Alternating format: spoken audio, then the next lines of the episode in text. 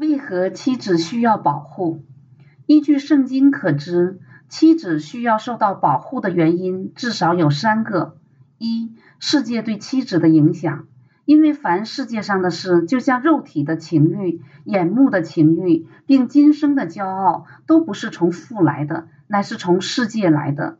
约翰一书第二章十六节，不可否认，我们每个人都会被世界的思想、世俗、人文主义的价值观以及属世的生活目标熏染，这一切都与神的真理背道而驰。属世价值观的一个典型例子就是女权主义思想。女权主义者认为，妇女的地位与成就取决于她受教育程度和职场业绩。但圣经里却说，料理家务是妇女的才德。提多书第二章第五节。可悲的是，在女性社会角色这个问题上，女权主义思想早已渗透到我们文化的各个角落，教会也不例外。你本人或许也受到了潜移默化的影响而不自知。神却要保护你，使你免受世俗的影响。二、魔鬼对妻子的搅扰。我还有未了的话，你们要靠着主，依赖他的大能大力，做刚强的人。要穿戴神所赐的全副军装，就能抵挡魔鬼的诡计。所以要拿起神所赐的全副军装，好在磨难的日子抵挡仇敌，并且成就了一切，还能站立得住。以弗所书第六章十节、十一节、十三节。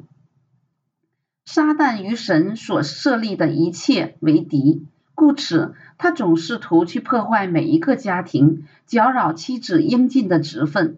你要刚强壮胆，抵挡撒旦的各种诡计。方法便是做一名顺服的基督徒。在顺服方面，圣经对你的要求之一就是甘心乐意的服在丈夫的权柄之下，除非他让你去犯罪，否则你就偏离了神的旨意。没有竭力追求圣经中说的站立得住，以弗所书六章十三节。三、女性更容易受蒙骗。我不许女人讲道，也不许她辖管男人，只要沉静。因为先造的是亚当，后造的是夏娃，却不是亚当被引诱，乃是女人被引诱，陷在罪里。提摩太前书二章十二到十四节。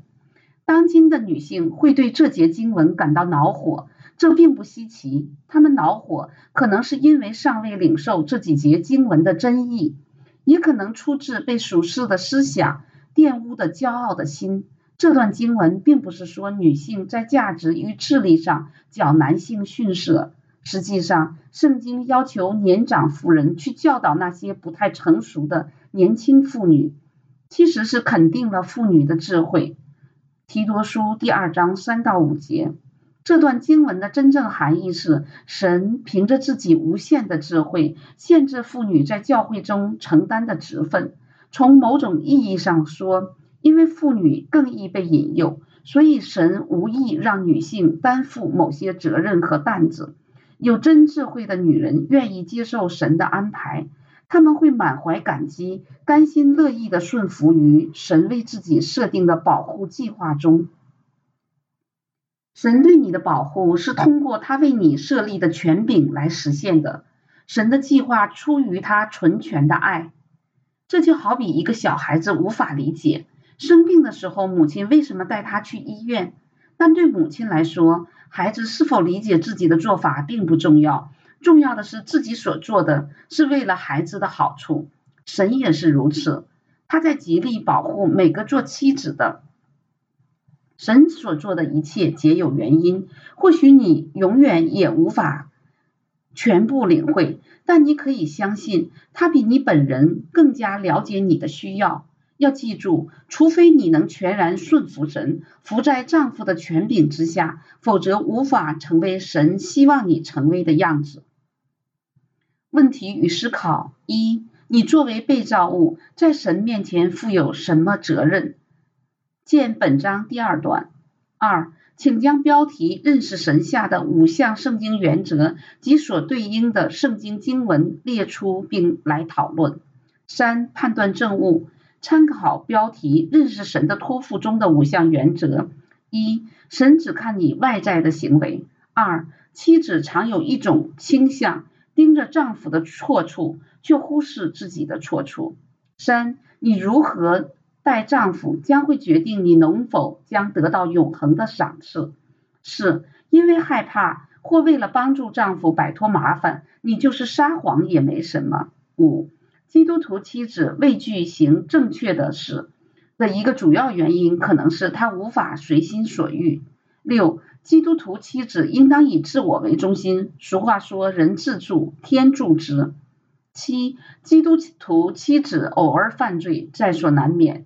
八，主耶稣已经借着他在十字架上的死，打破了（括弧这个人若是基督徒）人的生命中罪的诠释。四新约有两处经文清楚的讲了丈夫对于妻子的权柄，请将这两段经文写出来。五丈夫对妻子有没有绝对的权柄？为什么？六妻子为何需要保护，免受世俗污染？你是否有过与世界同流合污的亲身经历？